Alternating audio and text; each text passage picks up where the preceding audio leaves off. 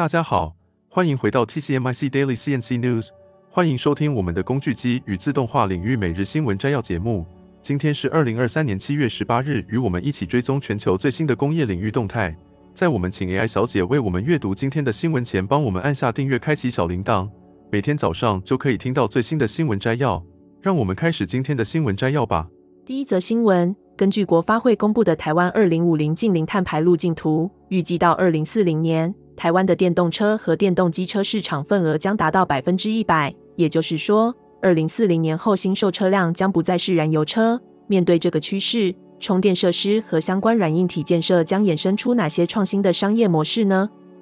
工研院的团队进行了一项调查。针对现有的电动车车主共两百二十三人和预计在三年内购买电动车的潜在车主共五百零八人的充电行为进行了调查。调查发现，百分之五十的现有车主已经在家中安装了家用充电桩。而根据住宅类型的不同，在南北地区存在显著差异。北部地区由于大多数住宅是集合式住宅，因此家用充电桩的设置相对不容易，不到百分之四十的车主安装了家用充电桩。南部地区则相对较多透天厝，因此在家充电的比率较北部高。此外，车主在选择公共充电时会考虑使用场景，例如在商圈热点或购物办事时顺便充电的车主会选择慢充；而在观光景点、高速公路服务区或交流道下充电时，则需求快充，以便方便继续行程。在充电时段的选择上，台湾车主多集中在晚上二十二点到早上九点充电。这与其他国家有很大的不同，也反映了台湾车主晚归的生活方式。晚归的生活方式恰好与台电的简易型时间电价匹配，该时间段为离峰时段。然而，根据调查结果，只有约百分之四十的车主采用了这种方式。主要原因是现行的时间电价方案对于家庭每月用电量低于四百度的车主来说并不划算。此外，不想安装智慧电表或无法配合离峰时间充电，也是不采用时间电价的因素之一。未来，台湾可以朝着三个创新服务方向发展。首先，提供一项充电时进行电池检测的服务。许多车主认为回原厂检测电池耗时麻烦，商用车队和二手车商也需要大量监控和管理电池资讯，因此同时进行充电和电池检测的服务可能会兴起。其次，充电桩建设成本高且需要定期维护，尤其是集合式住宅充电桩更有安全风险。因此，以租代买的充电桩模式可以减少前期投资成本，有效管理维修、安全检测和保养。充电营运商和电力公司可以通过提供一体化服务来增加收入，并有利于普及智慧充电。第三，创建充电桩共享平台，可以释放闲置资源，让电动车车主有更多充电点可以选择，同时庄主也能够赚取额外收入，这也是新兴的商业模式之一。第二则新闻，波音计划进一步扩大对印度的采购规模。目前每年仅约一百亿美元的采购金额将有望增加。根据《印度时报》报道，波音印度总裁萨利尔·古普特表示，印度总理莫迪最近对美国的访问为在印度制造发动机奠定了基础。在过去的四个月内，波音和空中客车已经获得了价值一千两百亿美元的坚定订单。其中包括来自印度国际航空公司和 Indigo 等航空公司的九百七十架飞机，而且印度最大的航空公司 Indigo 还可能向波音增订一份重要的宽体飞机订单。该公司最近已经通过从土耳其航空租赁两架波音七百七十七飞机进行了试水。至于波音是否会在印度建立商业飞机最终装配线，古普特表示，随着产品需求的增长，波音将继续评估商业案例。但商用飞机最终装配所需的产能远大于国防需求，因此这需要一个庞大的地区市场。古普特进一步补充说，波音已经是印度最大的外国航空航天和国防公司，雇佣了超过五千名工程师和技术人员，而且与当地公司的供应链遍布超过三百家，每年在印度的采购金额高达十亿美元。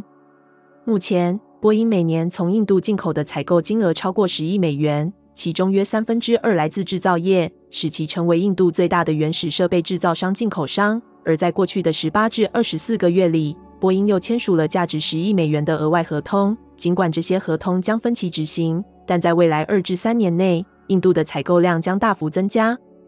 古普特强调，即使在大流行期间，全球飞机生产率大幅下降，但印度的采购量仍保持在一百亿美元的水平。这显示印度市场的增长速度依然非常迅猛。现在，随着飞机生产率的增加，印度将迎来更大的增长浪潮。印度作为全球增长最快的航空市场，希望波音和空中客车都能在该国设立最终装配线。而在印度总理莫迪的推动下，印度国防业已经形成了相应的生态系统。最近，塔塔和空中客车共同决定在古吉拉特邦联合生产 C 二九五运输机，供印度空军使用。而且，莫迪最近对华盛顿的国事访问，还见证了美国通用电气航空公司与印度达成的重要协议，共同在印度制造战机发动机。这些国防航空生态系统和供应链将为民用飞机生产和最终装配线的建立奠定基础。第三则新闻：离岸风电已成为全球再生能源的代表产业，而台湾拥有世界级的风场，吸引了众多国际及团队来此发展。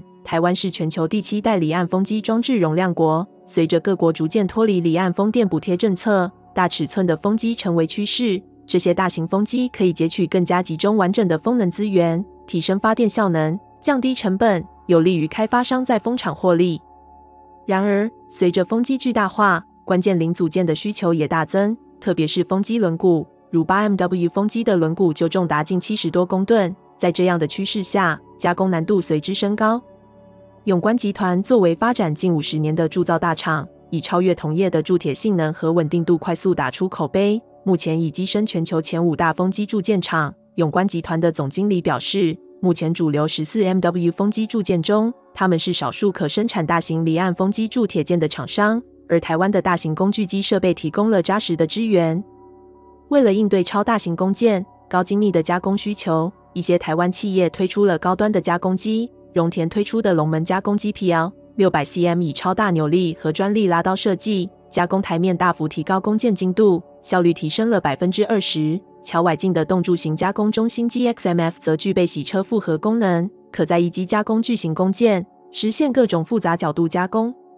另外，高造价的风机需要在成本和效率上更加优化，外力推出了节能型液晶压工作台，使工件加工效率得到提高。台湾预计于二零二五年再生能源发电占比达到百分之二十。台湾凭借着过去制造业及半导体产业的发展，透过制造技术与资源的整合。产业在的话已有显著的发展，台中港离岸风电专区也将成为风机组装、叶片制造及塔架生产等核心业务的重要基地。台湾已在亚太地区风机制造产业链占有一席之地。第四则新闻：德国政府公布了一项重要的战略，旨在减少对全球第二大经济体中国的依赖。这份四十页的文件中提及，德国将针对关键领域，如医药、电动汽车用的锂电池和制造晶片所需的元素。来进行减依赖的措施。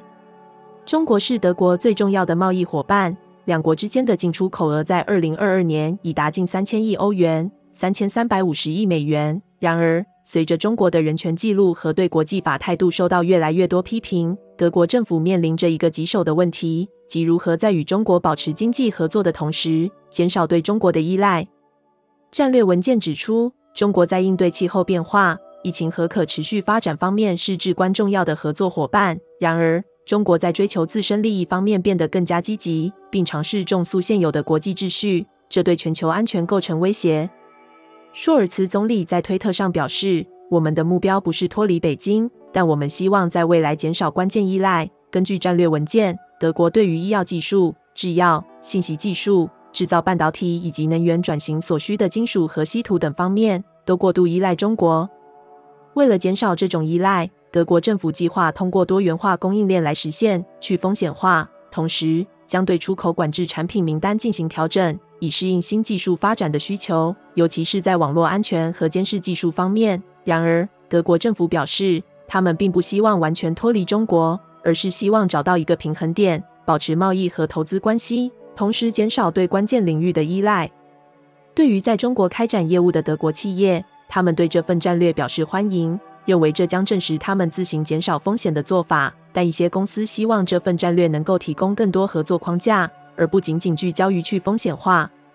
该文件未能解决一些公司的疑虑，其中一个主要问题是，在不过度依赖中国的情况下，德国如何参与中国的经济增长和创新能力。第五则新闻：世界上最遥远的机器人自动化亚马逊再造计划。由 ABB Robotics 与美国非营利组织 Jungle Keepers 携手合作，这项试点项目展示了云技术在再造亚马逊雨林中所扮演的重要角色。ABB Robotics 正全力支援 Jungle Keepers 的使命。他们的目标是保护占地五万五千英亩的亚马逊雨林，并扭转森林砍伐的趋势。在这一项首次展示中，App 的协作机器人 Umi 正自动化亚马逊雨林实验室的种植任务，加快过程，使 Jungle Keepers 的志愿者能够专注于更具影响力的工作。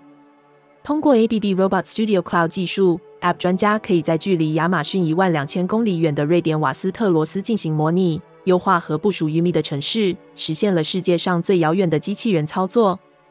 ABB Robotics 和分散自动化总裁 Sami Atiya 表示，App 与 Jungle Keepers 的合作展示了机器人和云技术在打击森林砍伐，这也是气候变化的主要因素之一中所扮演的核心角色。我们与世界上最遥远的机器人的试点计划，有助于自动化高度重复的任务，让保护区的巡警有更多时间专注于雨林的保育和成熟树苗的种植。在秘鲁亚马逊偏远地区的一个实验室里，安装了一个 Umi 协作机器人。它将通常完全手动的种子种植过程自动化。这款协作机器人在土壤中挖洞，放入种子，并用彩色标签标记，同时压实土壤。凭借 Umi 的帮助，Jungle Keepers 每天能够在需要再造的地区重新种植一个面积相当于两个足球场。此外，建立完全远程和自主的协作机器人安装，也解决了找到愿意留在遥远丛林地区工作的人的困难。在初次安装后，Yumi 能够自主执行任务，只有在需要时才需要进行疑难排解。Jungle Keepers 的联合创始人 Martian Kazmi 表示，截至目前，我们已经失去了亚马逊雨林总面积的百分之二十。如果今天不使用科技，保育将停滞不前。在我们的基地拥有 Yumi 是让我们的巡警接触新事物的绝佳方式。它加速并扩大了我们的运作，推进了我们的使命。这次 ABB Robotics 在亚马逊的试点项目进一步推进了其通过智能机器人和自动化解决方案促进可持续转型的目标，支援企业提高生产力、减少浪费并提高效率。该试点项目预计将持续约六周，结束后，App 将继续寻找更多支援 Jungle Keepers 的机会，同时进一步探索其机器人解决方案和云技术在推动可持续转型中所扮演的更重要角色。这就是今天早上的 TCMIC Daily CNC News。工业自动化正不断发展，敬请关注我们的节目，我们将继续为您带来最新的科技动态和行业资讯。如果你喜欢今天的节目，请给我们一个五星好评或按赞，并在留言中告诉我们你想了解哪些其他有趣的新闻。祝您有个美好的一天。